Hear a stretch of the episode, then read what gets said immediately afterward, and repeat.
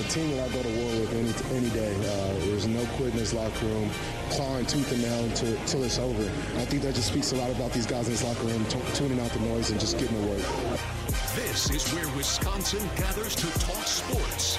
Packers, Brewers, Badgers, Bucks. The Wisco Sports Show is on the air. Now, here's your host, Grant Bills.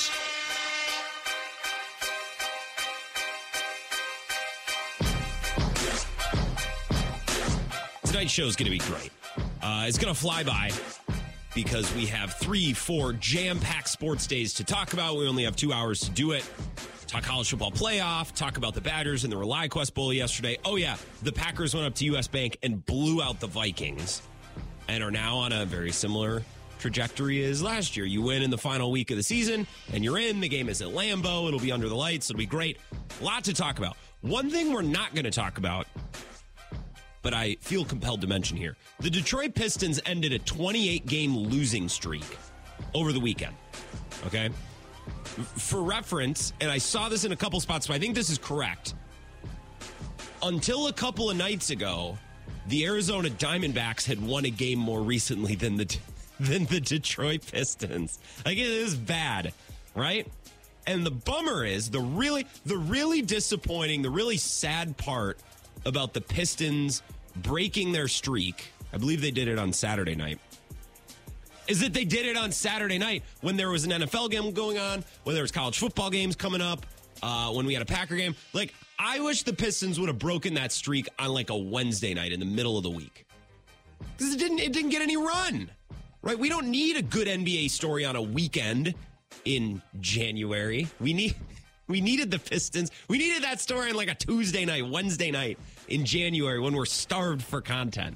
So uh, that was that was the one bone that I had to pick with this weekend. It was an awesome sports weekend, but I was bummed that the Pistons ended their streak on what might be the the busiest at least. You we could argue what what the best sports week or sports weekend is, but New Year's weekend is is certainly one of the busier sports weekend. And the Pistons we couldn't talk about them. We couldn't have any fun with them almost losing 30 games in a row because it was over it was overshadowed by everything else. I wish that would have happened on a Tuesday or a Wednesday. Then we could have gotten some jokes and some tweets off, but instead it was buried during a football game. Bummer. All right, that's all we're going to talk about because they're buried because we have bigger, better things to discuss. This is the Wisco Sports Show. My name is Grant Bills. Happy New Year. It's the last time I'm going to say it uh, because I watch a lot of Curb Your Enthusiasm and I walk around my day to day life thinking all the time, it's like, well, what would Larry David? Because I think Larry David is just a very reasonable, a very real world person. Now he's richer than us. He doesn't really live in the. Real I don't mean real world in that sense, but like we do all these these isms, these uh these these polite things to our lives. And what I don't want to be is that guy who wishes people a happy new year like a week and a half after it happens. So happy new year. I hope your 2024 is going great so far. Last time I checked, uh, we don't have any big natural disasters. We don't have a tragic celebrity death. It's not like Tom Hanks kicked the bucket on the first day of the new year, uh, setting our year up poorly. So I'll knock on wood as I say that, but I think this year is. Uh, has been okay so far. So I hope you enjoyed the long holiday weekend. Kind of brutal coming back to work today, right? Because we had a three day work week last week. If you took an extra day off around Christmas, if you get New Year's off, which I know a lot of people do, uh, then this weekend was a three day weekend. And now it's what are we waiting for now? President's Day? Mm, ain't nobody getting off for President's Day. What's the honest to goodness? Memorial Day? We got to, all right. I just need something on the horizon, a, a short work week somewhere. Spring break? Something to look forward to. Uh, but genuinely, and for the last time, Happy New Year.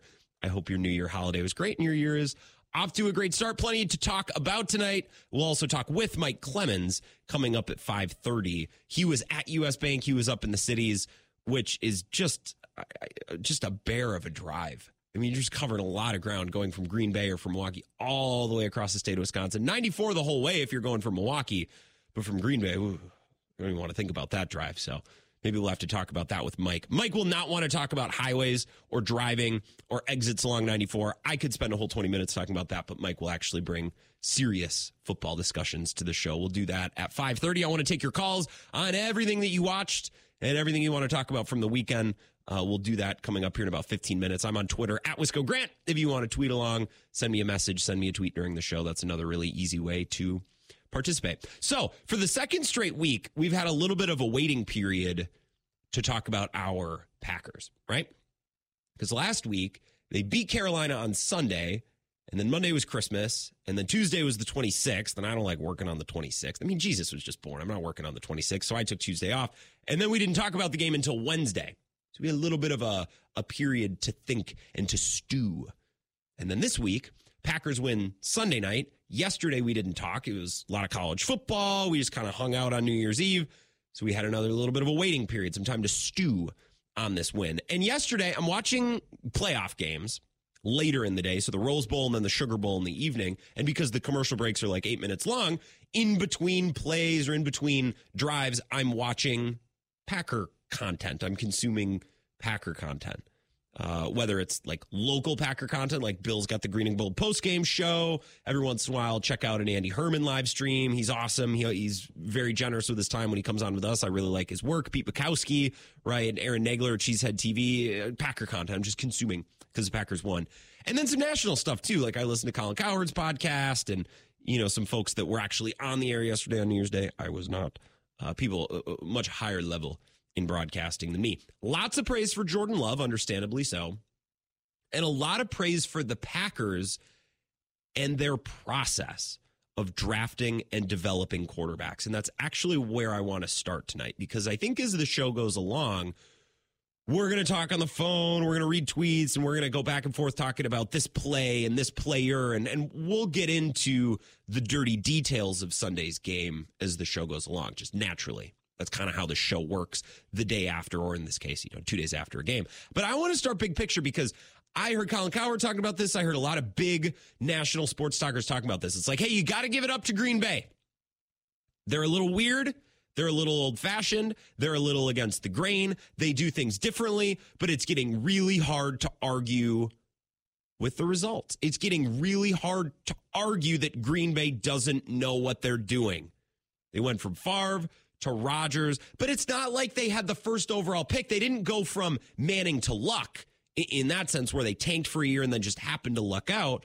They were lucky in that Rodgers fell to them, but that wasn't a popular pick. Then he sat there for three years and it was awkward and it was uncomfortable. And then the same thing with Rodgers. They draft Jordan Love and like, what's this guy's deal? They traded up for him. That doesn't make sense. Rodgers is upset. Jordan Love's probably not thrilled behind the scenes either. He wants to play. So there's that struggle. And then Jordan Love struggles a little bit earlier in the year. Now that we have a big enough sample size, oh my God, we zoom out, we actually have a nice sample of games. Eh, okay, we're starting to get a picture of Jordan Love, at least in his first year as a starter, and it's pretty good. And it's getting hard to argue with the way that the Packers do their business, drafting and developing quarterbacks. So I've been listening to a lot of national talkers talk about this. I don't think that the Packers have some secret recipe for drafting and developing quarterbacks but they have a recipe. Right? I don't think the Packers have some sort of secret sauce or secret game plan for developing eh, quarterbacks, but they have a sauce. They have a plan. Right? Think of all the teams that live perpetually in the kind of the fifth pick through the 15th pick range, never high enough to get the the easy, can't miss quarterback, kind of living in that gray area, the middle ground, always without a QB, always looking for a QB, sometimes drafting, sometimes bringing in a guy, sometimes elevating a backup who's shown some moxie. Teams like the Browns and the Panthers and the Bears, the Saints, the Giants, uh, the R words turned football team turned commanders. Doesn't matter. None of them had quarterbacks. The Broncos, the Raiders, the Jets, the Colts, on and on and on. There's so many of these teams that live in that kind of five to 15 range and they're just perpetually looking for a quarterback. And they all follow this same clunky, dysfunctional, messy process of, well, this guy's going to fall kind of in our range. We'll take him and we'll cross our fingers and hope that he's just awesome. And if he's not, uh, we'll fire the coach and see if that fixes it. And if that doesn't fix it, then we'll move on and we'll try again and we'll just repeat over and over and over. And hmm, I wonder why all these teams can't figure out the quarterback position. Right? They treat quarterback like it's a lottery ticket. Well, this year we'll buy one and we'll see how it goes. And if it doesn't work, well, I guess we'll fire our coach then. And you know, if that goes poorly, we'll, we'll probably fire the coach and the GM, and then we'll start all over and we'll uh, draft another quarterback and close our eyes and cross our fingers in hopes that he's Patrick Mahomes. Well, of course, these teams can't figure out quarterback because that process that I just outlined to you is insane. It's nuts. It's the most important position in professional sports. And to take a shotgun, uh, you know, ready, fire, aim approach and then just hope that it works. Oh, maybe the football gods will smile on us. If you are hoping that God's going to throw you a bone in any part of life, in your finances, and you're just like, well, I hope this works out, it's probably not going to work out. Okay. I don't think Jordan Love is Patrick Mahomes. Okay. I think Jordan Love is good. I think maybe he has a chance to be great. I don't know what level of great. I don't know, but I know that he's good. Okay. I don't think Matt LaFleur is Vince Lombardi. I really like Matt LaFleur, but I don't think he's some all time offensive whisperer quarterback guru. And I don't think Tom Clements is some secret genius that has the secret sauce to quarterback. I don't think Ron Wolf and Ted Thompson and Brian Gutekunst, I don't think that these guys are all visionaries and soothsayers and geniuses. I just think that in every quarterback situation for the last 30 to 40 years, there was a clear plan from the top all the way down, and everyone stuck to it. The GM said, Here's our guy. We are going to take him. Then we're going to pass him along to our coaching staff. Their plan is we are going to be patient and develop them. We're going to take our time. This is the plan from owner slash president down to GM, down to head coach, down to quarterback coach, down to assistant coaches. It's understood top to bottom. This is our plan. We're sticking to it. Right?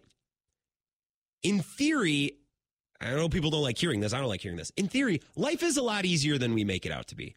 Okay. It doesn't matter what part of your life we're talking about. Uh, uh, budgeting, your finances, if we're talking about exercising and working out, dieting and eating healthy, all these things that we struggle with in life, these things actually aren't that hard in theory. They're pretty easy, right? Managing money isn't hard. You just got to spend less than you make and you got to stay organized and you got to stay disciplined, right? It's not, it's not the understanding of money that trips people up. It's, it's that people don't want to be disciplined and they don't want to actually follow the, the very simple plan that they've laid out on how to handle their money, right? Exercising.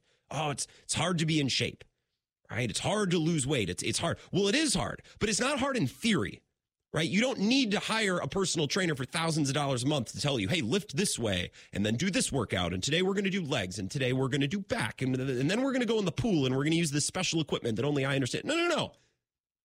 Walk on a treadmill, go for a run, go for a swim, go for a bike ride. Working out is not hard in theory. The hard part is doing it every day, forcing yourself to get up early if that's what it takes to actually go to the gym and simply walk on a treadmill for 20 minutes.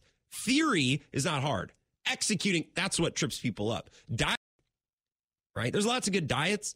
I, think if, if you were trying to lose weight, you could probably pick five or six diets. They all probably work just fine. You know, oh, we're going to go keto or I'm going to go vegetarian or I'm only going to eat meat. I, there's a diet that probably works for everyone dieting in theory is not hard. It's about sticking to the diet. It's about executing, right? Life is a lot easier than we make it out to be. In theory, life is pretty easy. The hard part is executing and staying disciplined and sticking to the plan that you've outlined for yourself. The Packers don't treat quarterback like a lottery ticket. They have a plan. They have clear communication from the top down. This is what we are going to do. This is how we are going to develop him. This is how much time we're going to invest. And then when the time comes, we're going to do this, that, and the other thing. There's a clear, concise plan, and the Packers stick to it. The Packers don't treat the quarterback position like a lottery ticket. And as a result, unlike a lot of teams in the NFL, they make their own quarterback luck. They're making their own quarterback luck right now. Again, just like they made their own luck with Favre, just like they made their own luck with Rodgers. You treat your quarterback like it's just a lottery ticket. You draft one, you close your eyes, you cross your fingers. It's probably not going to work out. Right. And, and I don't think that Brian Gutekunst is a bad GM. I don't think Matt LaFleur is a bad head coach. I don't think Jordan Love is a bad quarterback. No, I, th- I think all of them are very, very good. But it's not that the Packers have some secret sexy sauce to make this work. It's not that they have some secret plan, it's that they have a plan and they stick to it. And that's a lot more than you can say about the Browns, the Panthers, the Bears, the Saints, the Giants, the Commanders, the Broncos, the Raiders, the Jets, the Colts, all these teams that every couple of years are just consistently, let's try another one, let's try another one, let's try another. And you're just closing your eyes and crossing your fingers, praying that he's the next Patrick Mahomes. Well, you, you might luck into Patrick Mahomes. Maybe you should put a little bit more thought into it right? Maybe, maybe, maybe, maybe you should be a little bit more disciplined in how you draft and develop your quarterbacks. Because uh, Green Bay, I, they don't treat the quarterback position like it's like it's luck. They don't treat it well. It's not. It's not just close your eyes, pick one, and hope you get lucky. It's it's a little bit more than that. And the Packers have proven that they have a pretty good system, and they stick to it. They're committed to it. It would have been very easy for them to trade off Jordan Love for spare parts when Aaron Rodgers was around. It would have been very easy to just wait until Rodgers was gone to draft a quarterback. And, as a fan, maybe part of me in the moment would have liked that more, but that's why I don't run the team. I'm a very hands off owner, as I say all the time. I step back and let football people make decisions, and no better football person than one of my fellow UW La Crosse Eagles, Joe Gow. No, not Joe Gow. Brian Brian Gutekunst. Would Brian Gutekunst lose his job if the Packers realized that he was partaking in adult films? Not something I've thought about until now. In conclusion, we'll take a break and we can talk more about the specifics of Packers Vikings and and what we saw from from a lot of the the players involved that had good performances. But in conclusion, what I'm trying to say, the Packers don't have a special sauce. They just have sauce.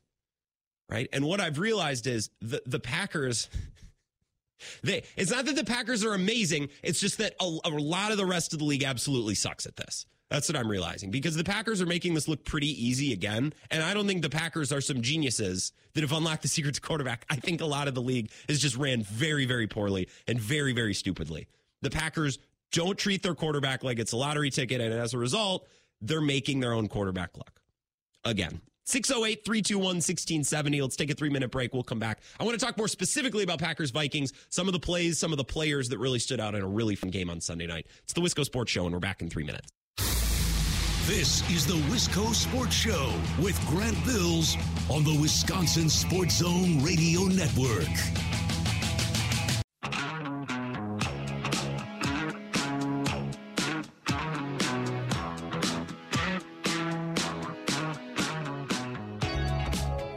Wisco Sports Show. Appreciate you listening and Happy New Year. Again, this is the last day we're going to say it. After today, we're done. I hope you're hope your 2024 is off to a good start. The Packers are 2 and 0. I guess that win took place on New Year's Eve and it was done before midnight. But spiritually, felt like that Packers win over the Vikings, part of the new year. A really fun win. And I just began the show by talking a little bit about the Packers. It would seem nailing their third straight quarterback selection. Favre, then Rodgers, now Jordan Love. And, you know, I I listen to all these national talkers, you know, Colin Cowherd and people on TV, people on the radio who don't cover the Packers closely, but have talked about the Packers this year and the succession to Jordan Love. And it's like, man, they did it again. How did they do it again? I don't know. Maybe by having a little common sense. It's like, oh, Aaron Rodgers is nearing the end of the road. Let's get someone in here and we'll teach him the offense. We'll bring him along slowly. And then when it's time for him to play, he'll have an offensive minded head coach, a coach with lots of job stability, a, a GM with lots of job stability, and, and we'll be a little tough because of the salary cap. Like we can't go out and get him a lot of veterans, but we'll draft him a slew of young playmakers. Some of them at least will hit two tight ends, couple wide receivers. Now I don't think Goody thought that they would all hit like this. But the Packers, the, the support system that they have built around Jordan Love and the way that they've handled this, you don't have to be a genius to pull this off. I, I think the Packers succeeding with what appears to be a third straight quarterback, I think that says more about the rest of the league being incompetent than it does about the Packers. Like, sorry, the Packers have a plan with their quarterbacks, and they don't treat the selection of a quarterback in the draft like a lottery ticket where you close your eyes and cross your fingers. It's like you make your own luck to some degree. And the Packers have done that again. Oh my God. And it's working.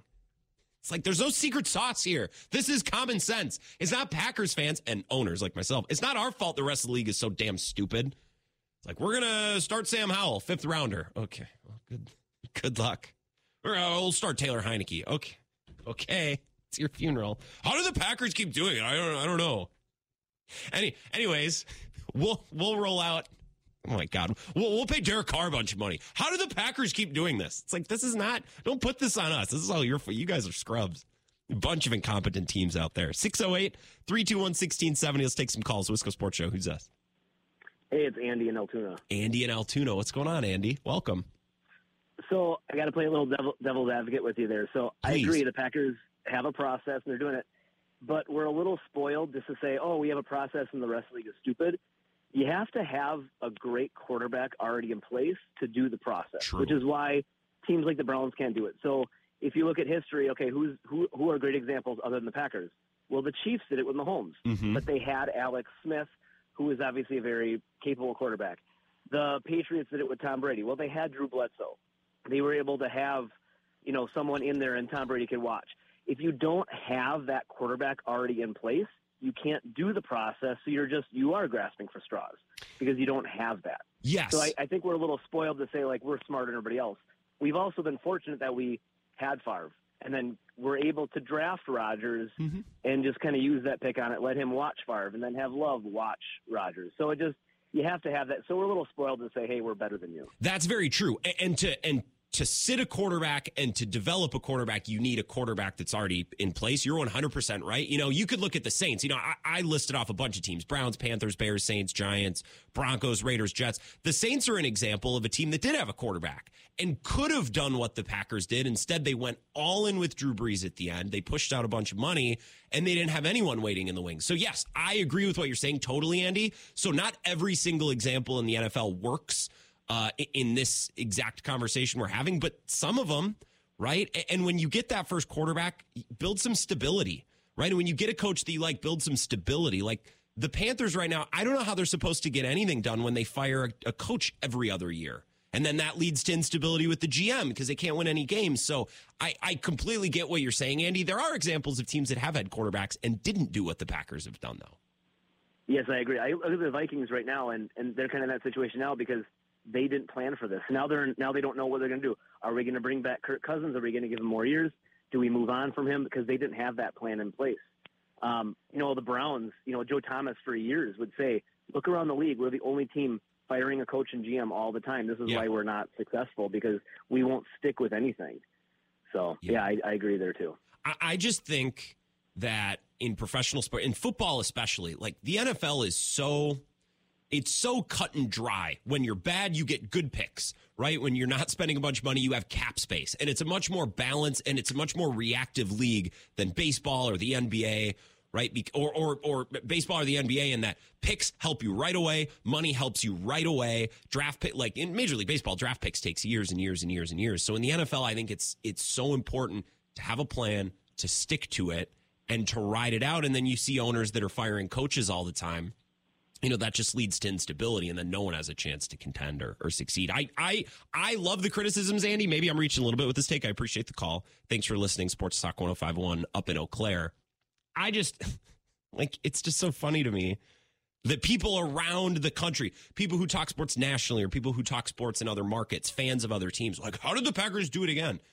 It's like well it's it's pretty obvious how they did it um, and, I know, and Andy, you're completely correct in that you need a quarterback in place to sit and develop the next quarterback. But there were also plenty of people, and I, I think at times I was one of them when Rodgers was here, it was frustrating that Jordan Love was just sitting on the bench. It's like that could have been a player that helped us. Right? That could have been a wide receiver, could have been a lineman, could have been a linebacker, could have been a corner. So it, it's, you know, the Packers had to take it on the chin there for a couple of years. People looking at the Packers like, what are you doing? Why are you doing? Well, and now everyone's like, how did the Packers do it? You know what I mean? Um, I, I just, I, I just think there's a lot of incompetence in this league, and it's really easy for the Packers who have been stable, who've been really, really, really stable. It's really easy for a team like the Packers to take advantage and to find quarterbacks and to continue to build a really solid team in a league where, you know, coaches are getting fired every year, GM's getting fired every year. Let's try this quarterback, this quarterback, this quarterback. 608 321 1670, Wisco Sports Show. Who's this? Hello, hello. All right, call back. Sorry about that. 608 321 1670, Wisco Sports Show. Who's this? Well, I think it's me. I think it's my turn. It is your turn, David, in Madison. How are you today, David? I'm fine. And, you know, Grant, I really like to agree with you on things. I think you're very smart. But on this one, I'm just going to say I feel it. It's coming. lucky, lucky, and a third time lucky. Really? We didn't draft Favre. Wolf picked him up from Atlanta, gave up a first round pick. He wanted to draft Favre, couldn't. Lucky enough, Favre was a playboy in Atlanta. They didn't like him after a year, and they were willing to give him up for a first. We got Favre. And he turned out to be a great quarterback. And Mr. Rodgers, you know, was the 24th person picked in the first round. Mm-hmm. There was one quarterback picked ahead of him. We got lucky, lucky, because apparently people thought, well, he played under a coach named Tedford who had a funny way of teaching people stuff, Yeah. and Rodgers ain't going to make it in this league. We got lucky. This third one, maybe the third one, that could be the one that was that most fits your narrative. I definitely, I definitely think you're correct on that. Yes, hundred percent agree with All you on that. Now, I just want to say one other thing because I've been a Packer fan a long time. Mm-hmm. 1967 or 68, Bart Starr had to retire. Now, I'm going to name some names just for the older folks who listen to your show. We'll start with Don Horn, who was supposed to be the heir apparent. Didn't work out. Then we went to eventually Rich Campbell, like the third guy taken in the draft, who was a complete bust. Jerry Tagge, Jim Del Gaizo, Scott Hunter. Uh, we got out, went out and got Lynn Dickey, who was pretty good, but so injured. We paid so much to get John Hadl for one year or two years. We gave up like a first, a second, two thirds to get John Hadl, who was a complete washout. I don't know. Did I say Jim Del Gaizo yet? He was a lefty quarterback from the Dolphins. Uh huh. Jerry Tagge. Do you know the Jerry Tagge story? I know the name. Kid from kid from Green Bay, first round pick, did nothing in the league. We tried to replace between Bart Starr and Brett Favre. I named probably six or seven. There might have been ten. I probably missed a few, but some of your fans and callers will help fill in some more names. And we plenty. tried everything. We tried to get a veteran. We tried drafting. We tried picking up somebody, you know, who was a second string quarterback elsewhere. Somehow, once Ron Wolf got here, he got lucky, lucky, hmm. lucky to get Brett Favre. And then he made some fabulous picks. He picked up guys like Brunell, who later were traded for a first round pick and turned out to be a really good quarterback. He drafted the guy who went to Seattle. What was his name? Hasselbeck. He's now a commentator. Yeah. Hasselbeck. And so a lot of good things happened. But believe me, we went through a tremendous drought from 1967 until Brett Favre arrived. And I, again, I don't want to knock your narrative, but I think it has been lucky. And the third one, someone Oh, I'm losing you, David. it is a crapshoot. You know about the guy, I think his name is Russell, who everybody I'm I'm losing you, David. I'm assuming you're talking about Jamarcus Russell. So l- let me say I agree with you on a couple of fronts. They did have a long drought in between the Bart Starr era of the Packers and then when Favre got there. That's totally true. And you're also right. The drafting is a crapshoot to a degree. It's more of a crapshoot when you put all your eggs in one draft picks basket and you say, "Oh, I hope he's the guy. If he's not, we're probably going to get fired." And then the next regime, head coach, general manager, probably going to have to do the same thing. Right? It's less of a crapshoot when you have a little bit of runway, you have a little stability, right? And you use that stability to your advantage. Where I will push back a little bit, the the luck, right, part of of Aaron Rodgers or the luck part of Jordan Love. I don't remember anyone during the 2020 draft when the Packers chose Jordan Love. I don't remember anyone saying, "How did the league let this happen? How did though the Packers did it again? How did how did all of these teams? How did Jordan Love was picked 26, 27? How did 25 teams pass on this guy and let the Packers get him? I Now, the Packers are lucky that that particular year there was a quarterback that was kind of in the neighborhood of where they were drafting. And of course, they're at the mercy of 20, 25 other teams picking in front of them. But I, I don't remember anyone saying, how did, how did the NFL allow this to happen? How did they, how did they get, how did they let the Packers pull this off? You know, now, David, I, I, would agree with you. This narrative, and you said you didn't want to get in the way of a good narrative, and I would say never let facts get in the good, you know, the way of a, a good radio segment. Um, you are right. The, the narrative and kind of the idea that I'm talking about here, Jordan Love is certainly the most applicable, right? Between Favre and between Rodgers. It's the other thing, like the, when people say the Brewers were lucky to get Contreras because the Braves didn't want him. There's 29 other teams in Major League Baseball could have made that call, or I guess 28 when you when you factor the Brewers and the Braves out, right? it was luck that Favre was available, but yet the Packers were the one team to actually make the trade. It was lucky that Aaron Rodgers is available in 2005, but yet, interesting, the Packers were the one who actually picked him. And I push back on the idea that the Jordan Love pick is lucky because no one was saying that at the time. Everyone was like, what the hell? The hell? Go watch the Pat McAfee show's reaction. Go watch go watch any uh, bit of sports media from the night of the draft or the next day. Everyone was pulling their hair out because the Packers were so close to the NFC Championship game. No one was saying, "How did the league let this happen?" It's going to be another 20 years the Packers have a good quarterback play. That's uh, let's not rewrite history, David. I know you're a lawyer. I think you're a lawyer. Let's stick to the facts. Facts over feelings. Right? A man of logic like yourself certainly could appreciate that. 608 321 1670. One more call, and then we got to get a quick break in. Wisco Sports Show. Who's this? Hey, Grant, the old Clemhead. Clemhead, Mike, how are you? Happy New Year to you.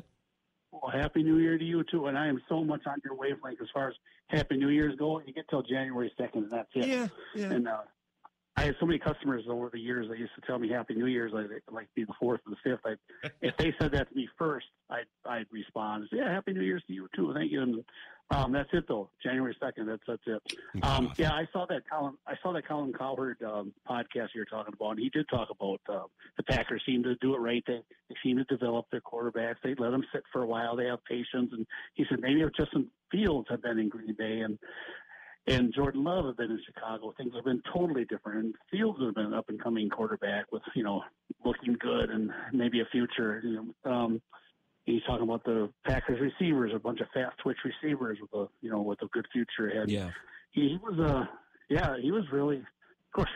Um, Colin Cowherd has changed his mind on Jordan Love three times this year, so well, I don't even know what he's. And like th- this is why, but he, but but Jordan Love has looked at different times like a different quarterback. Like that's the thing. Yeah, he didn't really yeah. do much in the preseason right? He had an awful month. Like, go back and watch highlights. I know it feels like years ago, but go back and watch tape of the Broncos game or the Raiders game. It was bad, bad. So anyone that was critical of Jordan Love in that stretch and what the Packers were doing, I don't blame them. Right? They looked bad, looked awful. Right. But I would, I would. uh Andy made some good points there. He, he did have a chance to watch. He had a chance to sit and watch what happens, and learn learn the game a little bit. Because don't forget, Brett Favre he got to sit and watch the very capable Don Majkowski for for a while, you know. Uh, yeah. But um, yeah, uh, uh, Bart. By the way, uh, Bart Starr retired in '72, and uh, for a very short time, the very capable Scott Hunter took the Packers to the playoffs. You know, and Bart Starr was his quarterback coach. though. well, yeah. that's that's an, that's another thing is when when Rodgers left, and a lot of Packers fans were worried we're going to go back to the '70s and the '80s. Well, the league's very different now. But even casting that aside, and the way that players are drafted and the way that they can move around in, in free agency, what I yep. said at the time I was like, do you guys think the Packers are poorly run right now? Do you think Gutey is bad? Do you think the Packers' current front office is bad?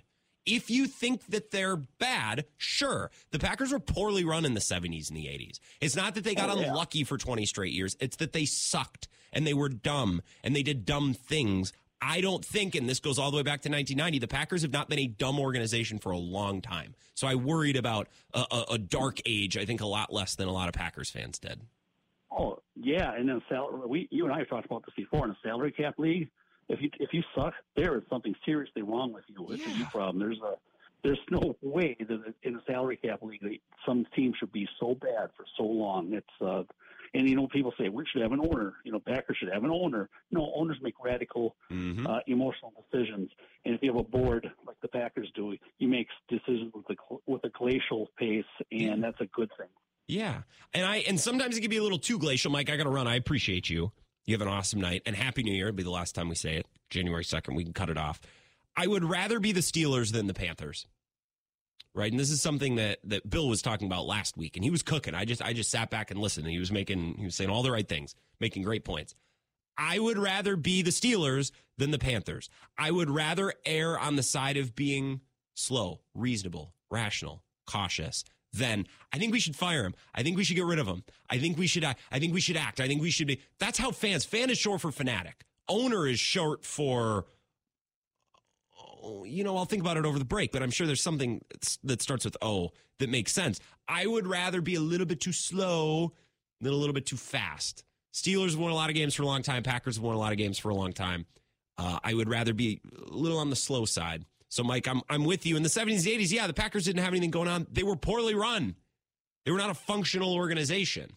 So, David, you were correct uh, in, in, talking about well the, the, how this you know this plan that the Packers have for quarterback how you know wasn't working in the 70s 80s yeah because they were a bunch of dummies starting with Ron Wolf getting there in the 90s I don't think the Packers have been a poorly run organization for a long time 608-321-1670 if you're on hold and you can wait a couple of minutes stay right there. I'll get to you the second the moment we're back from break. It's the Wisco Sports Show. We're back after this.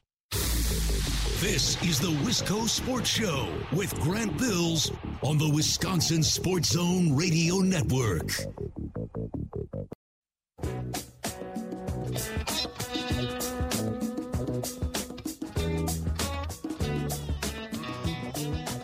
Wisco Sports Show reacting to the Packers beating the Vikings. I think as the show goes along, we're going to get more specific. I started the show back at four o'clock, and said, hey, the Packers know how to do this quarterback thing. And we've talked a little bit about the methodology, the drafting, the developing, letting them sit. Because if Jordan Love turns out to be a good quarterback for a while here, like I- am a little sick of people elsewhere in sports in different markets and other fan bases saying, "Oh, the Packers got lucky again." No one was saying that on draft night in 2020. I wasn't saying that. I was so shaken. I'm like, God, this is going to be such a pain in the ass for a couple years because Rodgers isn't going to like it. It's going to divide the fan base. I remember leaving work the night of the draft, going to a buddy's house. UWL, they had a party. There was a keg. I'm like, all right, fine, I'll do a keg. It's like one of the two or three times in my entire life I've ever done a keg stand. I'll never forget the 2020 draft. No one was saying that they. No one was saying that the Packers like got the heist of the late first round, and now we want to revise history and say the Packers got lucky again. Mm-mm. Won't have it. I won't have it. Plain and simple. 608 321 1670. Let's take some more calls. Wisco Sports Show. Who's this? Denny from Holmen. Denny from Holmen. Denny, you're a straight shooter. If I ever met one in my life, I'm sure you'll have a great take on this. Happy New Year, my friend. Happy New Year to you too, Denny. we couldn't make we couldn't make it to your to your show, but we sent uh, my wife sent the troops from Tomah out there for you guys. Really? You sent you and rallied the great, troops and and mobilized yep. troops to Tomah. Wow. We did, we did, and my wife said that they were very happy with you guys. Oh, they had a great time. Well, happy to happy to entertain. I had a good time over there Saturday, or I guess it was Sunday night. Sunday night was fun. I know. I'm trying to see it. They sent a picture here. Are you? You're not the one with the G plane, are you? No, I, I had, a, I, had a, you guys. I had a big pointy hat on. Uh, I had a big pointy okay, party hat. There's on. only there's five guys there, mm-hmm. but it, I, I didn't think one of them was you because I know what you look like. I was all the anyway. way on the left, stage right, but left for uh, okay. uh, for the commoners in the crowd. I sent you I sent you a apology today for our quarterback, Mr. Love, and I am owning up to it. I was the one. I covered all of those. I didn't think he would be any good. I didn't think he could throw the long ball. I didn't think he could hit receivers. I didn't think he would be durable. I didn't think he could uh, he could come and I don't I didn't think he could um, really um, in his head figured it all out. But I am apologetic, and I think he deserves a contract again. Well, that's the thing. I think he's definitely going to get a contract, and it's probably going to seem like a lot of money when it's signed. And I think in the end, it's it's not going to be that much. I'm I'm right. not really all that worried about Jordan Love's contract. No, but and I wanted to say, didn't the Lions really get ripped off against the Cowboys? I mean, that changed so many things, Grant. Yeah, in that it's just kind of their lot series. in life, isn't it? I know, but can you believe that?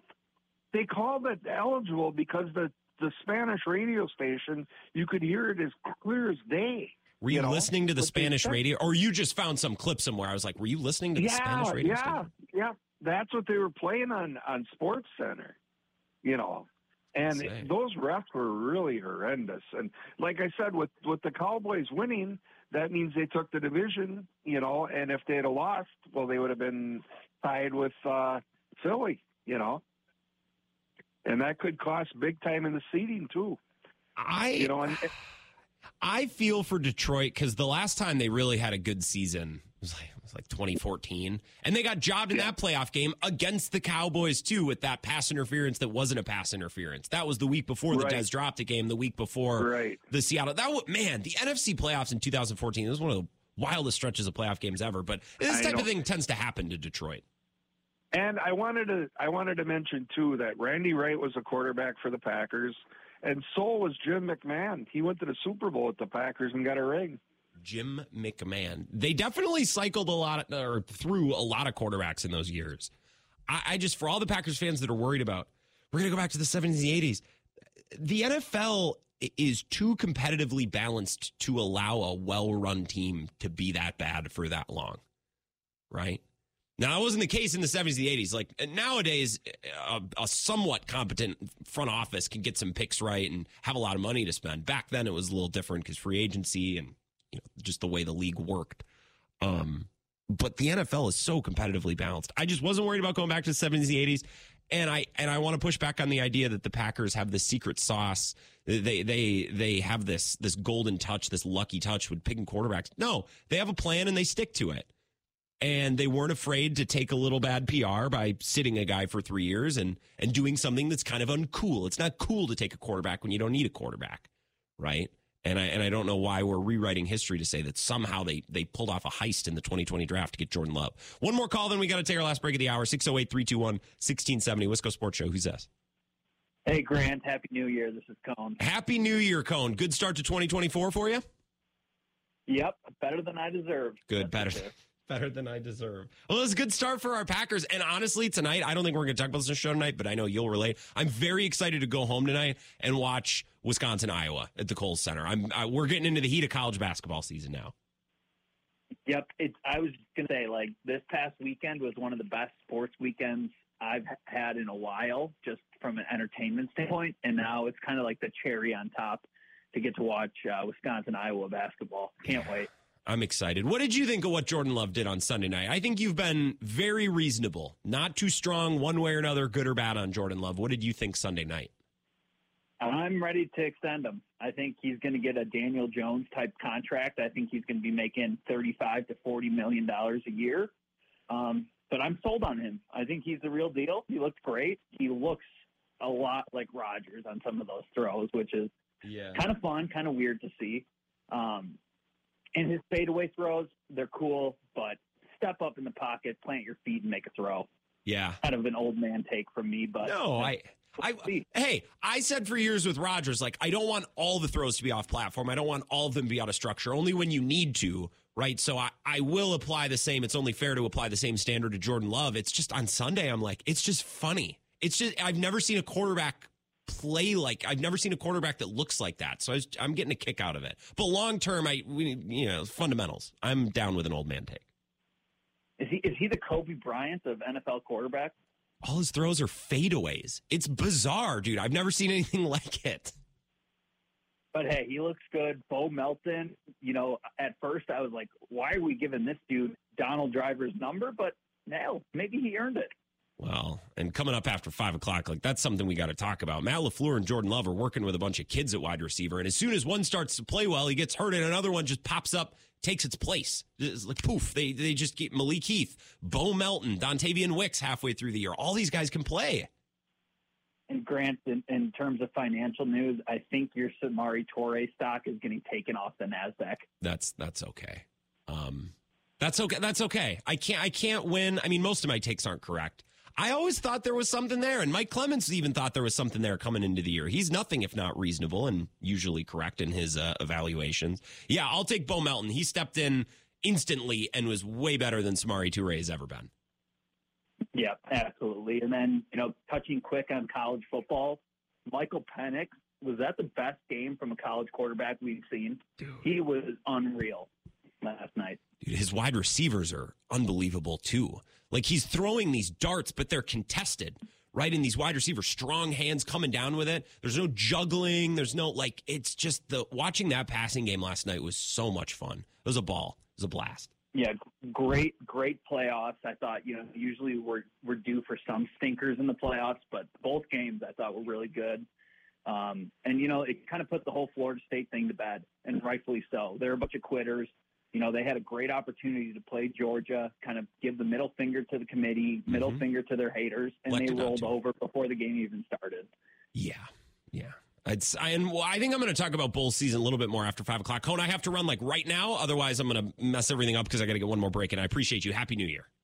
Yep. Happy New Year, Grant. Thanks. Cone. I want to build on all the things that he just said, and if you have time to wait on hold, stick there. I promise I'll get to you. Just got to get a last break in Wisco Sports Show back in three minutes. This is the Wisco Sports Show with Grant Bills on the Wisconsin Sports Zone Radio Network.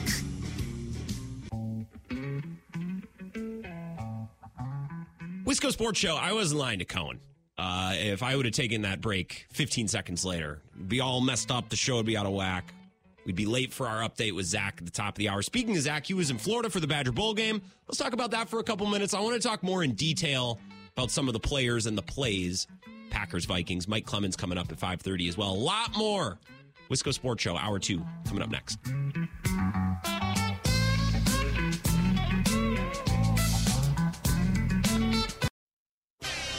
A team that I go to war with any any day. Uh, there's no quit in this locker room, clawing tooth and nail until, until it's over. And I think that just speaks a lot about these guys in this locker room, t- tuning out the noise and just getting to work.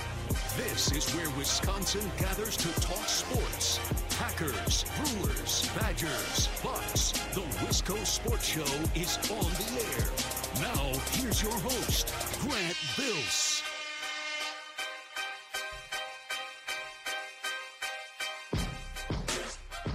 couple uh, bits of NFL news. Tom Pelissero tweeting 60 seconds ago that the NFL sent a memo to clubs today regarding players reporting as eligible, including this video featuring uh, footage from the Cowboys Lions game. So they're basically saying, hey guys, this is how you report as a. They're gaslighting the Lions. They're gaslighting all of us.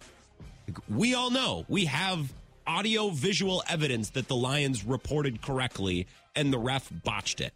And that's okay. Humans make mistakes. But now don't turn around and treat me like I need a lecture on how reporting is eligible works. Don't gaslight me into this NFL. I won't have it. And Bill earlier today made an awesome point. It's like we would all just very much appreciate if the refs would come out and say, we biffed it. We botched it. We blew it. We made a mistake. We're sorry. We will be better. We'll be like, man, that sucks, but it already sucked. At least now we all understand what actually happened. And I thought on Saturday night, I was going to bed. My head was on the pillow.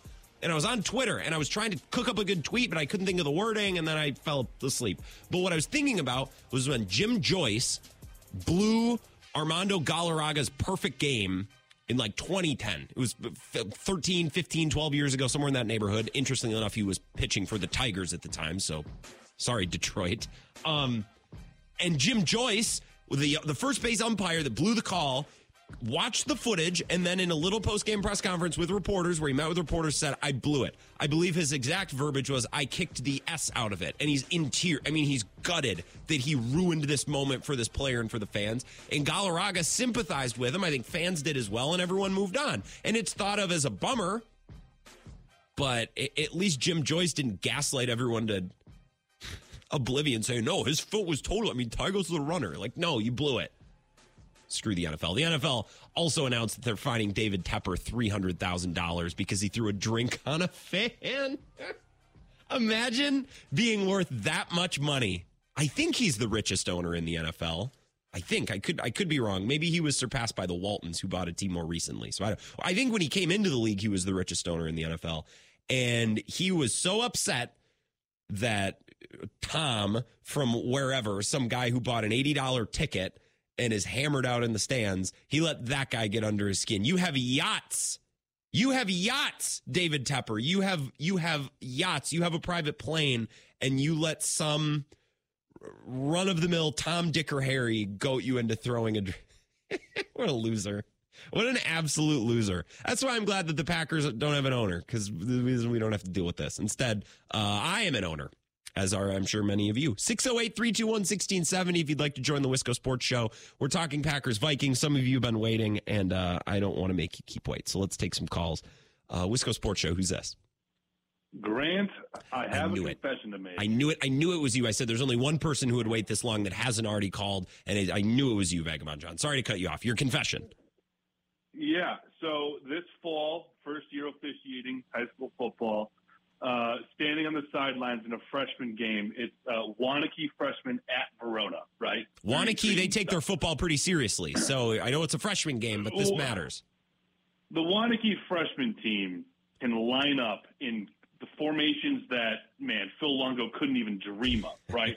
but these guys are lined up in this crazy formation. I'm standing on the linesman. That means you're looking down. Your primary responsibility is looking for those false starts after the ball snapped. You're focused on the tackle, edge rusher action to look for holding. It's your job, right?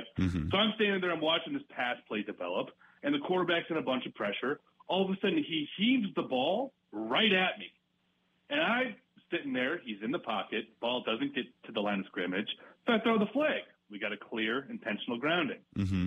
The sideline behind me, which is the Waunakee sideline, the Waunakee quarterback that threw the ball, is blowing up, right? And I thought, you know, no way. This ball didn't go past the line of scrimmage. He's clearly in the pocket. This is a clear, clear intentional grounding. And after the game, you get a little link that they send to you to watch your tape. Mm-hmm. I watched the tape.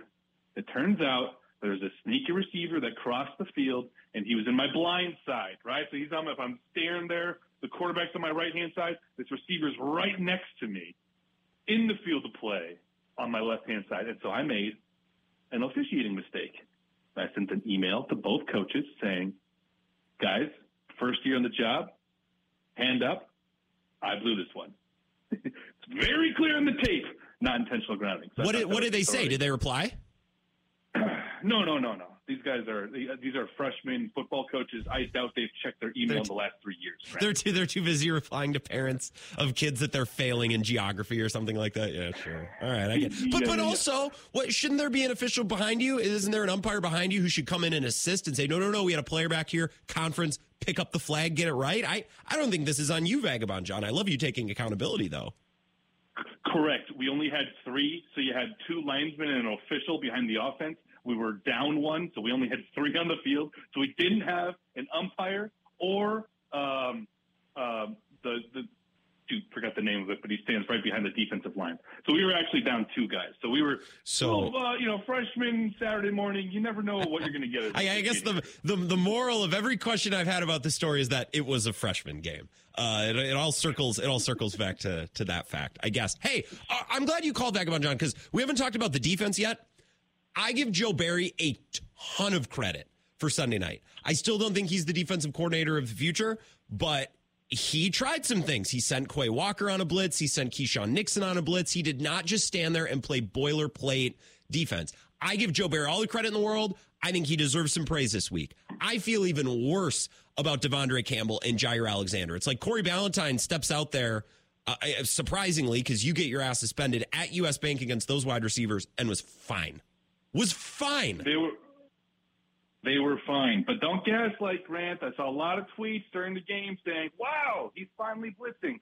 Going in the game, the Packers blitzed the fifth most in the NFL. So everybody that says, "Oh, they don't blitz," they just, you just don't know what to look for in a blitz. Now blitzing the corners, mm. that looked a little different. Sure. but they're sending all kinds of linebackers. And the three four, I get it. For the average fan, it's hard to understand what a blitz actually looks Wow. like. Wow. Um, but wow. yeah, you know, you got to be condescending. It's my New Year's resolution to take a little bit more of a firm stance with my takes because I know that's been one of my weaknesses. Clearly, Oh, really? um, no, no, that was a joke, Grant. Uh, but yeah, defense. I mean, they look great, right? I mean, we can fire the guy, sure, but you, what defensive coordinator is giving up 56 points to whatever team are you going to hire, right? I mean, three weeks ago, everybody's clamoring for Robert Saleh, the dude who had one good season with the 49ers, and all of a sudden everybody thinks he's defensive Jesus. Oh. Jesus. And I'm like, I don't understand why people want that guy. But, you know, Joe Barry, he's going to go, right? I mean, but you saw some of his peak dealing with, I mean, they, they listed the injuries, right? And then the, it, fun thing about Sunday night is they do the player lineups and it shows like their pro football focus ranking Yeah. at the bottom, and everybody's telling me how talented, how this these how absolutely loaded these guys are with talent. There's zero players that Pro Football Focus has rated in the top 15. Some of that is scheme and coaching, but when you're an edge rusher and you log one tackle in a game where your defense is on fire, Rashan Gary is absolutely still not not even on the stat sheet hardly. So we, we're so far gone with Sean Gary, and I, I got to move along, Vagabond John, because I got a couple other people, but I want to continue. You've given us great material, and I want to keep using it, but I'm going to let you, physically, I'm going to let you go. Grant, can I get 15 more seconds, real quick? Please. Yes. Badgers. Yes. Badgers. This is an air raid offense. If you have a two touchdown lead, you're not safe. Where everybody want clamoring for Jim Leonhard, right? Last time Jim Leonhard faced receivers like that, he gave up 28 points in five minutes. Oh, yeah. And the other time he blew a blew a late overtime lead at Michigan State when Jayden Reed got the touchdown. So don't tell me about Jim Leonhard defending the passing attack. Anyways, Dude, I was. Uh, cheers and a happy new year to you, Vagabond John. Thank you for waiting. You waited like 40 minutes. I figured it was you. I'm like, there's only one caller that would probably wait that long. Uh, so I, I appreciate you. Thanks for the call. Yeah, uh, I don't really have a problem with the Badgers defense giving it up. My issues with Luke Fickell, like, why are we punting so much on the plus side of the field? It's the ReliaQuest Bowl. What, quite literally, what do we have to lose? The game's got no juice. No one's really, no one's living or dying with this result, Luke. We can't go for it on fourth, like the one late in the first quarter. I'm just settling in. I've just kind of got up for the day because I was up real late on New. Year's. Well, I'm sure I'm not the only one. We're up real late New Year's Eve. Sleep in a little bit, kind of wake up. Well, I can't imagine most of you slept until 10:30, which is when I got up. But I, you know, make my way down to my recliner. I watch the game. It's like, oh, this is kind of fun. Not a lot of juice in this game, but I, I can I can get into this. I'll enjoy this. And then Luke Fickell pl- punted on what was essentially a fourth and two and plus territory with like seven minutes to go. He's got the lead. His team's rolling. I'm like, all right. From this point forward, I will take this game less seriously. I'll take this game less seriously. And by the way, Vagabond John, you brought up uh, Rashan Gary. Normally, I'm quite critical of Rashan Gary, um, and it has nothing to do with him. I, I just a lot of the time I'm grading against public perception. So if everyone says that Rashan Gary is like defensive player of the year, I have to be the ass that's like he's well, he ain't that. But now everyone's saying that he's. I think he's hurt, and I think he's. I think he's struggling coming back from missing a year with an ACL. It has to be because he's better than this. Now, one thing that I'd like to see him fix is stop giving up the edge like that. That that's easy. You watch, go watch film. See how many times you lose the edge, you lose contain because you're bull rushing into the middle of the pocket only to let a guy bounce outside. That that's separate. Um, but I, I think he's injured and or coming back from that ACL, and and coming back is hardly ever linear, right? He came back. He was on a pitch count early. He was real good for a couple weeks, and then I, I think he started to. Think he started to fatigue just a little bit. So I- I'm not going to defend Rashan Gary, but I think that's definitely something we have to keep in mind. He just missed a year with a massive leg injury? 608 321 1670 Wisco Sports Show. Who's this? Hello, hello. All right, let's try one other caller. And we can keep cooking. Wisco Sports Show. Who's this? Hey, Ed McQuanigo. Ed and my, hey Ed, what's up? Happy New Year. Hey, Happy New Year. Happy New Year. Happy New Year to you. What'd you think of all this? Well, Grant, the uh, Green Bay Packers are some bad mamma jammas. On offense? Yes. And on defense I the think- other night, yes. I'll give them all the credit in the world for for Sunday night. I thought those guys came ready to play. Joe Barry, little dash of creativity. I, I'm also just so frustrated with De'Vondre Campbell and Jaire and some of these higher paid, more highly touted players Oh. that have we don't like Joe Barry. We don't we're not used right. And then we got a bunch of scrubs out there who are just they're happy for the opportunity and they're going and they're playing hard and they're succeeding. It's crap. Like, I mean, even going back to Rasul Douglas, like, I can see De'Vondre Campbell's point of view to a certain extent with the injury and not wanting to play through injury. Like, Sure. it's, you know, severe and he can't lift his arm. That's one thing. But I said in the beginning of the season, I was done with Jaire. I was so fed up with him. All he does is run his mouth. You know, he, he gets into these marquee matchups and he's like talking trash the whole game. I'm like, what are you doing? Like, what? Where's the production? Show it in your play. And and like, you know, a lot of people talk about he's not tackling. So it's like, I was him at the beginning of the season, and he's just proven me even more right as far as that's concerned. Um, Matt LaFleur and the whole losing the locker room crap. I'm tired of that too. I from the Carolina game, one thing that stood out was when him and Devonte Wyatt kind of got into it on the sidelines. Do you remember that? Him and Matt LaFleur? Yeah. Yeah, they're screaming at each other. I'm like, oh, that's not good. And then like two minutes later, they're hugging it out. Yeah.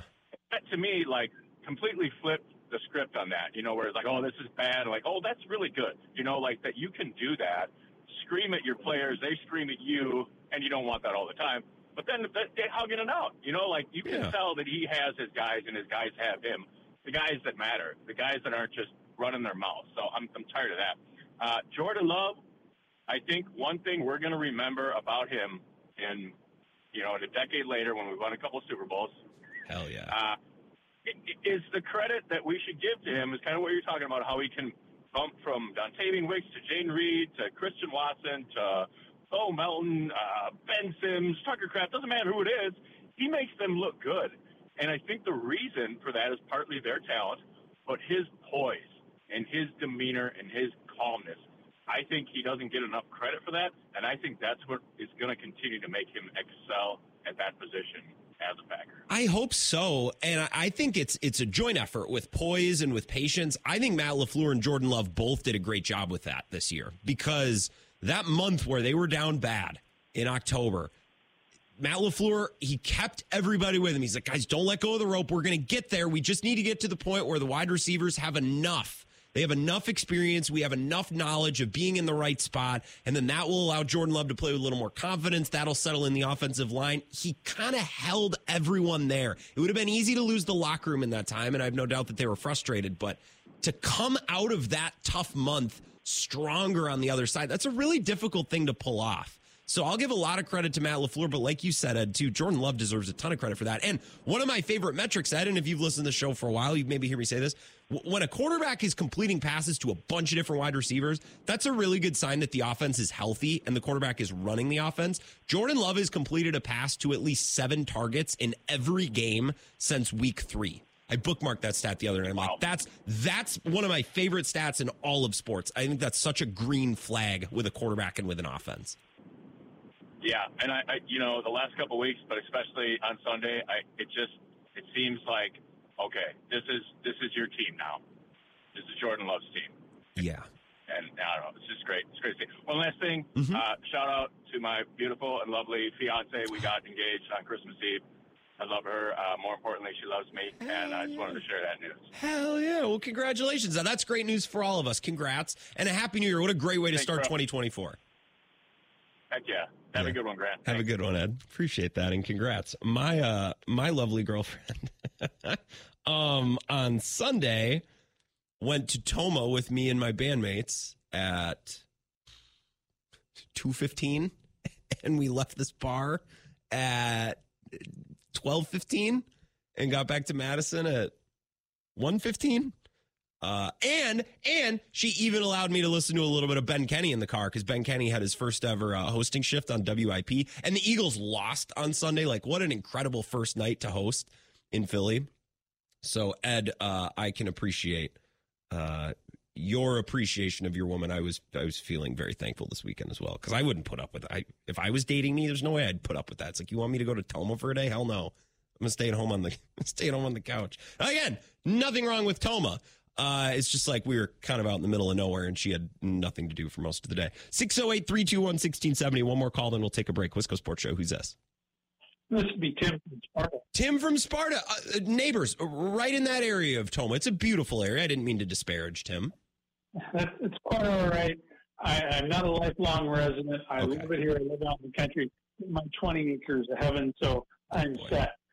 Um, I wanted to call in and say I'm happy with the progress that Jordan Love has made. I never thought he would be as good as he currently is. He still has a ways to go because he still misses a little flare pass out to the side throws it either over their heads or in the dirt about as often as he throws it where he's supposed to. Um, but I, I, I got to admit, he, I've seen more progression out of him than I ever thought I would.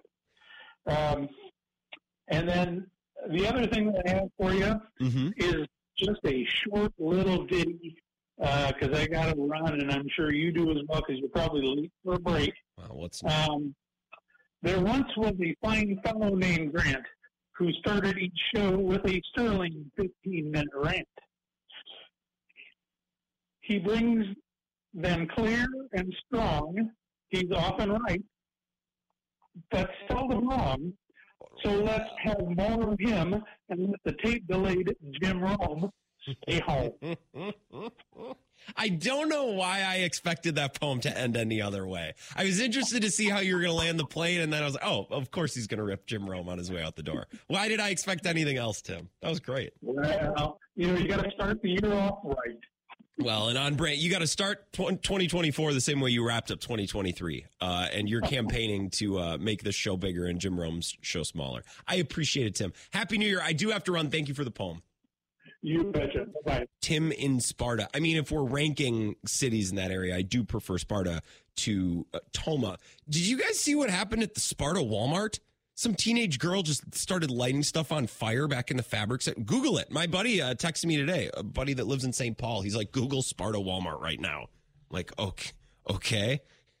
Go read the, the funny stuff. Mean, it's not funny. Ar- arson is very serious, and it's not something that we should laugh about. But uh, the absurdity of the situation is kind of funny, and we can laugh at that. So, uh, Sparta, it's nice seeing you on the on the news. Let's take a let's take a three minute break.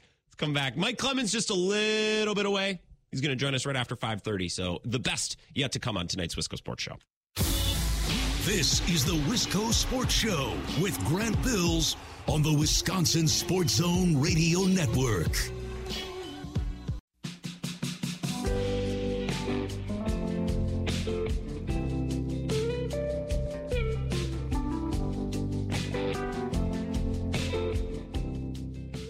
Wisco Sports Show. My name is Grant Bills. I don't think we can take any more calls. I want to get to Mike Clemens in a couple minutes, and there's a few things that I want to say. Appreciate everybody that has been a part of the show tonight. I wish the show was a little bit longer. I think two hours is a great length for a show. I think you can say just about everything you need to say in two hours. Doesn't go too long. I don't have to repeat myself. We don't have to ramble, but there are nights, especially like this, when we haven't had a chance to talk since Friday and the Packers got a big win. Badgers had a bowl game. Uh, I, I wish I had some more time to mix in calls, among other things. So I- I'm sorry. We're going to get to Mike Clemens in a few. Uh, I, j- I have to talk about this. This is insane. Um, Aaron Rodgers was on the McAfee show today, which I, again, I'm blocked by McAfee. I used to follow him and see all the clips, but then I made a couple too many Brewers related parody McAfee tweets and then they blocked me, which I guess I understand, but it's a little weird because sometimes like very important things, like big news things will happen on the McAfee show and I'll be completely oblivious. And then Rodgers today was on there and I saw clips from other like aggregation accounts and they were talking about the Epstein list because that's coming. Is that coming out? Did it come out today? Is it coming? I feel like not not to get political, but I feel like in the political world, and I don't know that this is political, but it, it's news. It's not sports, right? So it's in a different realm. I feel like we always think we're gonna we're gonna get them whatever political you know uh, uh, enemy you think there is like oh this is this is what's to bring this person down. And it never did it's not how it works. Like i would be surprised if this list even comes out. Someone's someone's to stand in the way. Someone's to prevent it from coming out. I, I don't know. Who knows?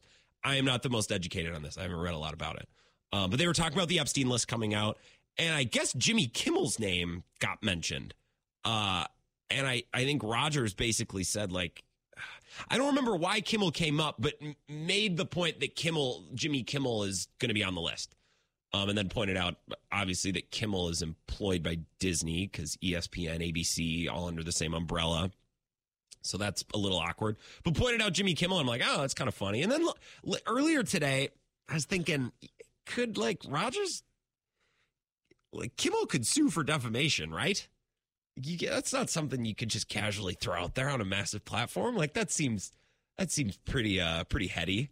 Uh well Kimmel Jimmy Kimmel has tweeted at Aaron Rodgers. And I I'm not siding with anyone here. I just think this is bizarro wacko world. I want to read you this tweet. Uh this is a quote tweet of an Aaron Rodgers video saying that uh Jimmy Kimmel is gonna be named. Jimmy Kimmel tweets, Dear a hole, he typed out the whole word what I was taught in radio is that you can say ass, but you can't say whole. Like you can talk about an ass in uh in in non-literal terms, but as soon as you talk about the body part, that's bad. But anyways, he says the dear a-hole. For the record, I've never met, flown with, visited, or had any contact whatsoever with Epstein, nor will you find my name on any list other than clearly phony nonsense that soft brained wackos like yourself can't seem to distinguish from reality. Your reckless words put my family in danger. Keep it up, and we will debate the facts further in court. At Aaron Rodgers 12. What is happening? What is this? I don't really like him. It's I, I don't know anybody personally, so I shouldn't say I don't like him. I'm just not team late night guy. I just don't like late night shows. I think we need we need to find a way as a society to do something better with that time slot on TV. It's so antiquated. Like, hey, welcome, and then you know they read some political jokes that are really overused, and then we got a great show, and then they sit down and welcome into our guest, and the the questions, the interviews are so. I get they prepare and they have to be scripted, but it's so Oh, so you know what guest, whatever, would come on a late night show? Like who would be a, a typical like, Timothy Chalamet is here. Timothy, welcome. I so I heard that once you you had to help assist in the birth of a, a litter of puppies on an airplane. Is that right? Oh, I, I guess I didn't know we were going to talk about that, but I guess we'll talk about it. It's just like I don't like late night shows. So I guess Fallon and Kimmel and Colbert are just they're they're a product, they're a victim of the environment that they're in, in my point of view. I like Conan. I think Conan kind of rules. But then sometimes I'll watch his show, be like, ah, this late night thing can be just a little cringy, but uh, that's not Conan's fault. I like I, I think Conan's funny.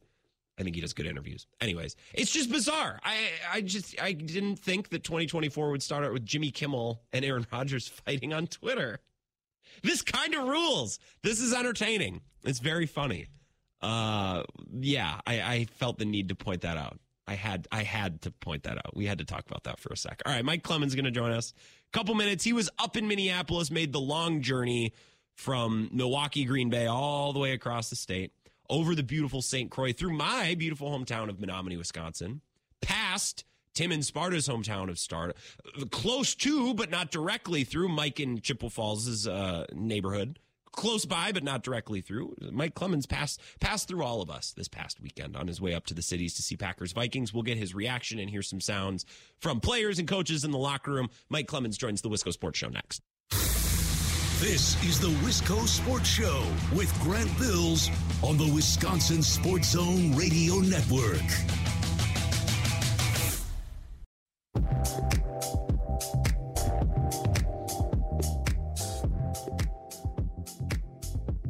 Sports Show.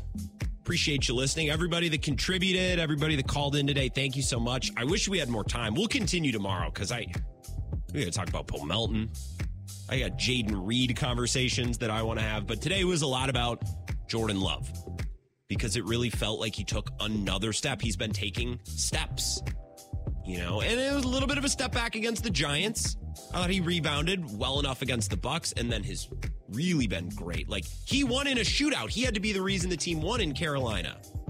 And then against the Vikings the other night, just grabbed that game by the you know what or you know what.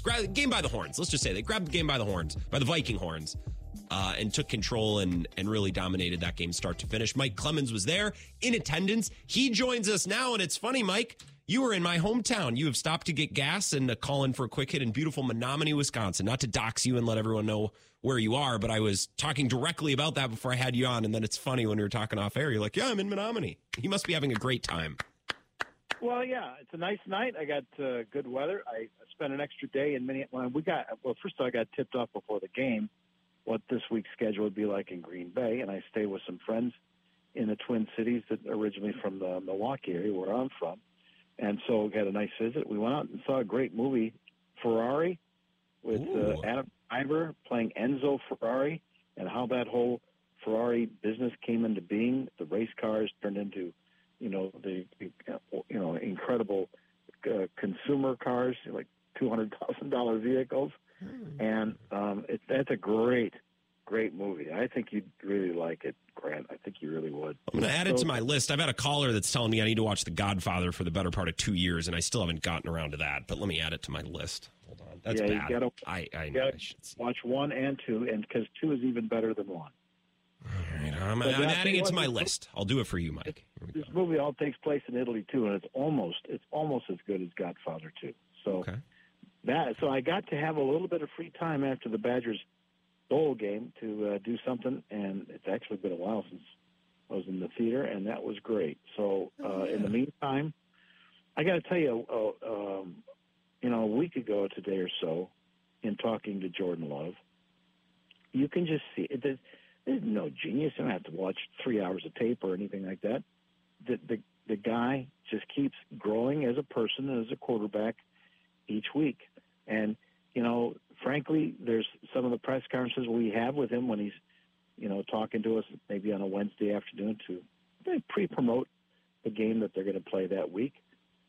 Um, it's it's really hard to top the analysis of the guy that came in before him uh, because he's so good and so smart and so articulate. Mm-hmm. But it's it's just Jordan Love has been in Green Bay four years now, and I don't know what he's ever done anything wrong. Sure. For three years, he was silent and like a submarine, man. He, he just he was there and doing the best job that he could, but um, just confident, not cocky, um, um, but you know, just keep trying. Just okay, made a mistake today. See if we can fix it tomorrow or the day after that. And he just keeps coming. Then you talk to him now here in December, and his breakdowns of the games are so much better. Just talking football with them. Yeah. Yeah. Hmm. And and you know, all I got all I can think of is that when Gutekunst pulled the trigger and decided to draft this kid out of Utah State, Bakersfield, California high school, it's just you've got to see that in the personality. You've got to do that in your vetting. But the drive is there. He just keeps on coming. He keeps working at it. He improves all the time. I I tell you what, somebody else who knew it was Aaron Rodgers.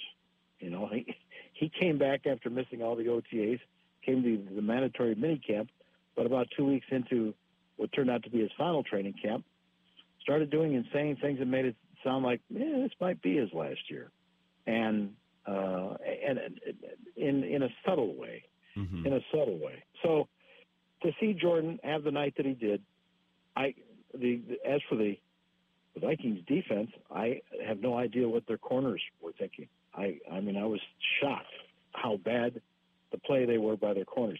I was shocked how how Jayden Reed is just uh, how's this guy running around 30 yards downfield, crossing the back of the end zone with his hand up in the air. Mm-hmm. But the good news is that Jordan Love was supposed to looking down 85. Tucker Kraft is tied in off to the right hand side.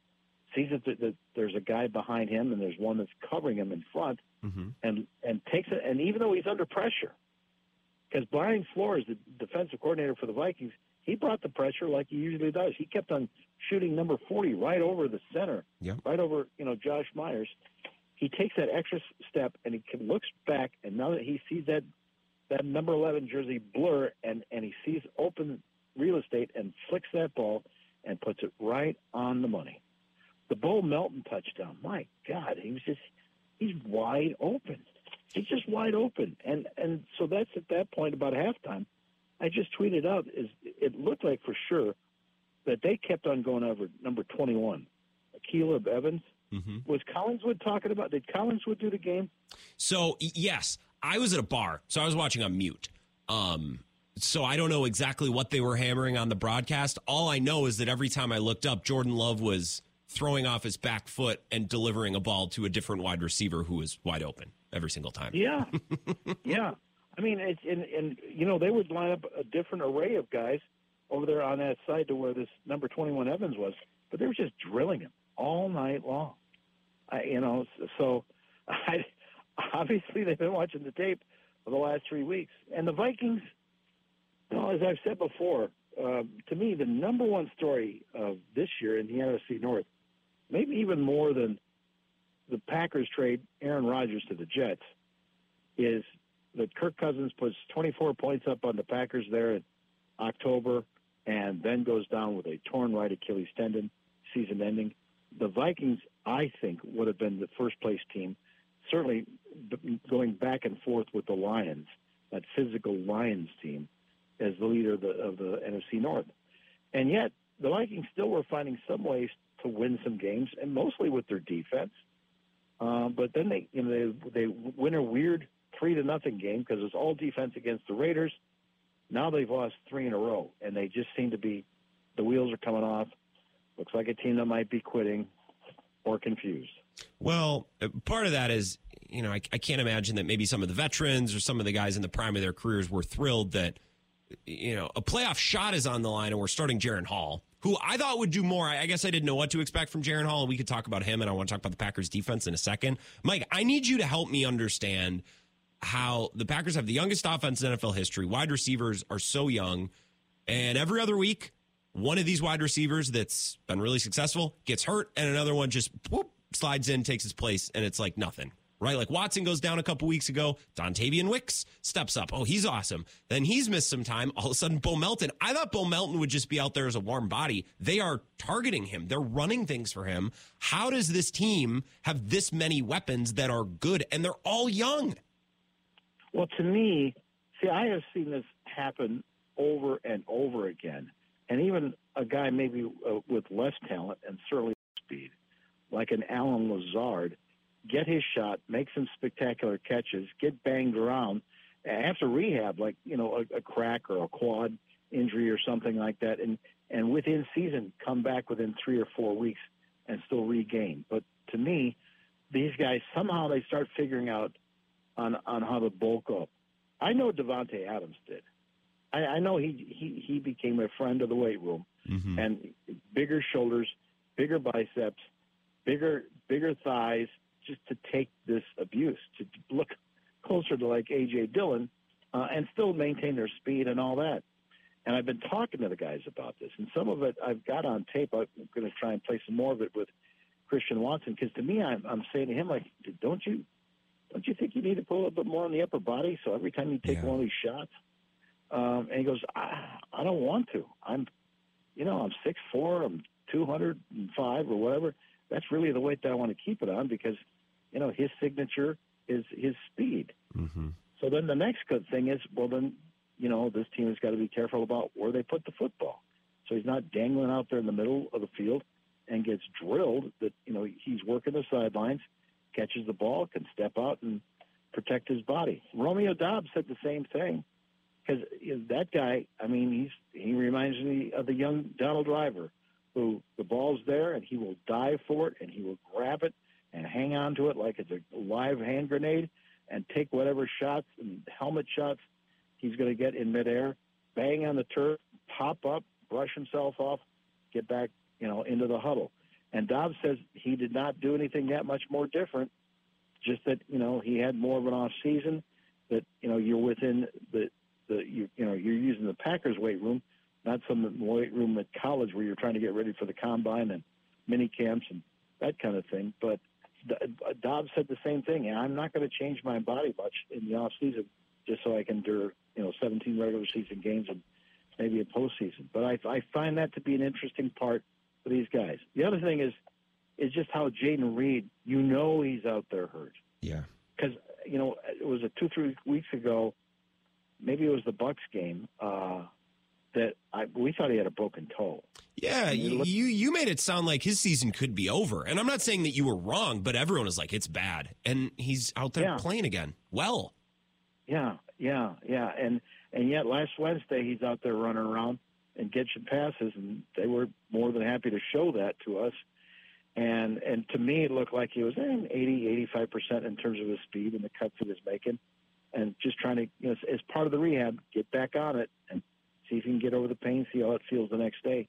And there he is, just on that turf, um, tearing it up. I, that that when you're the first quarter, by the way, when you're in US U.S. Bank Stadium, it is so loud. Might Yeah. be the loudest in the NFL, and that's what's tough for the offenses, especially guys that have never played in that loud of a stadium. Uh, the circumstances, and you practice it all week, and you're working with hand signals and silent counts, and all those kinds of things to still not jump off sides, to not have a false start, to make sure that you see any kind of a change that Jordan's making at the at the line. But those are all things that Jordan Love now looks completely under control and can make adjustments. And the other thing is, you know, it's not like the Packers have played that many teams with outstanding quarterbacks. Correct. You know, and and they've gotten a break on a lot of these games, but it's also the year of the backup quarterback. No matter who you are, whether you're the Eagles or the Cowboys, who your opponents are half the half the time. Um, you know, there's there's there's not there's a shortage of those guys in the NFL right now. Well, and I, like I, I thought Jaren Hall would do something more than he did. Like I, I thought there was a risk that he's going to run for you know 100 yards throughout the night. It's like he's going to get out of the pocket because they can't contain. Like Rashan Gary can't hold an edge, and it's not really Preston Smith's strong suit to play the run. So I, I was kind of assuming that Jaren Hall at home. I, I expected the Vikings defense to play way better. I just expect this game to go differently. I'll give Joe Barry credit in that I, I like that he sent Keisean Nixon on a blitz, and I saw him send Quay Walker once or twice. I like getting Quay Walker involved all over the field. He's one of your better athletes. I, I think Joe Barry is still Joe Barry, but I'll give him credit for Sunday night. My frustration is more with guys like Campbell and Jaire. It's like Jaire, you've done nothing but be an oddball, and oh, Joe Barry, we got to run the plays that are called. Well, Corey Ballentine doesn't have an issue. He's never played in the NFL before. He's out there. He's doing just fine. Isaiah McDuffie's out there doing just fine. I don't like that my veterans, my expensive veterans on defense, are being outclassed and outmatured by guys with years and years less of experience and a, and a paycheck that's tiny by comparison. I hate that. Yeah, in terms of De'Vondre Campbell, I was really impressed by. I saw him. I mean, he was at the game. He's with with his teammates, and he and he carried himself the way you want an injured veteran to be out there for those inside linebackers.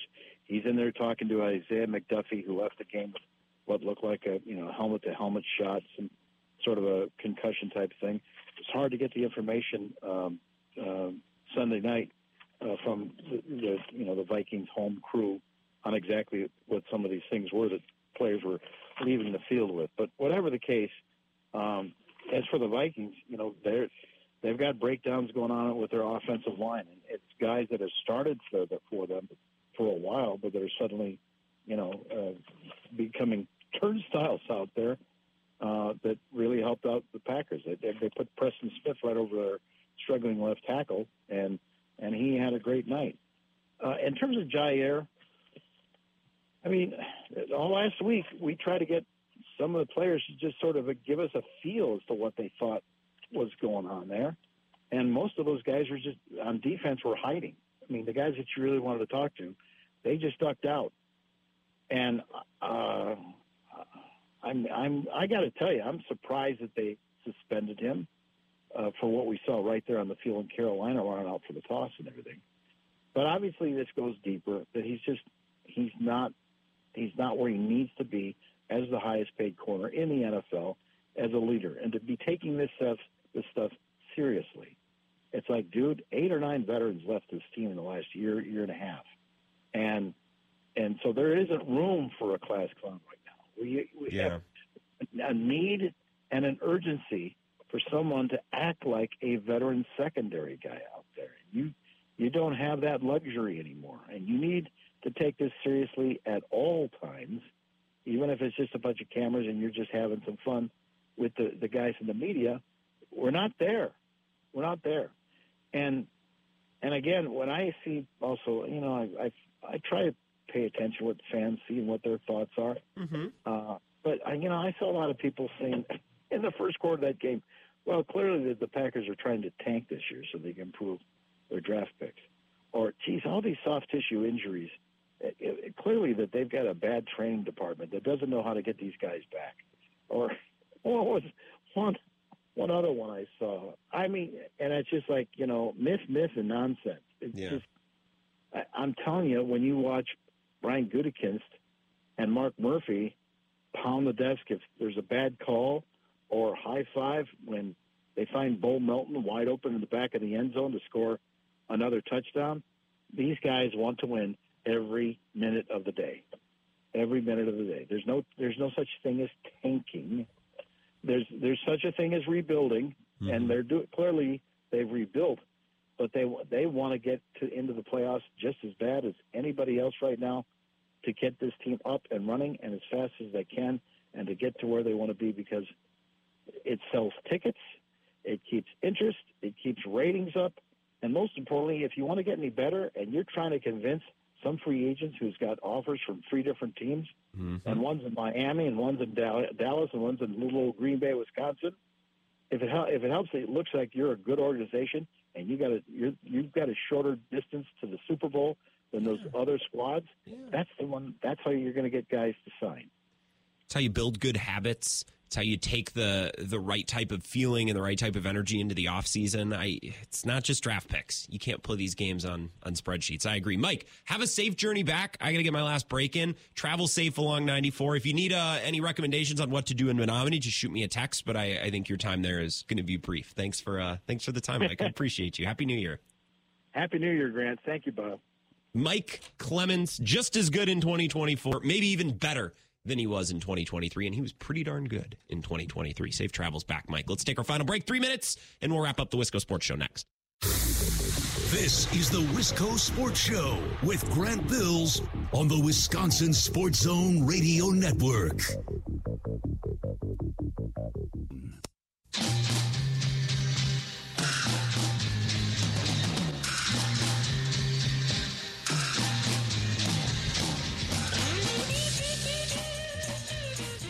Wisco Sports Show, last couple minutes. We appreciate Mike Clemens mid sojourn back to the Bay Motel in Green Bay, where he resides during football season. Still got a still got a couple hours. Sorry, Mike. Uh, let's see. If he was in Menomonie, that means he's going to travel down 94 until what exit is that? The Colfax exit, the one with private pleasures right there and shooters. The the sexit. Ha! ha! Has anyone ever called it that before? I'm coining that. That's what that exit is now. It's the sex. It's the sexit. Hop on 29. Take that baby three or so odd hours, and you're back in Green Bay. Just like that. The sexit. That's a good riff. I'm gonna write that down. God, I'm funny. You guys got your money's worth today. Hell yeah. Safe travels, Mike. Tomorrow, I wanted to talk more about Jayden Reed and Bo Melton.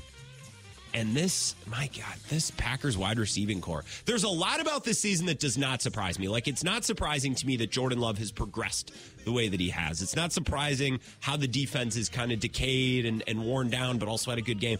A lot of this is somewhat expectable.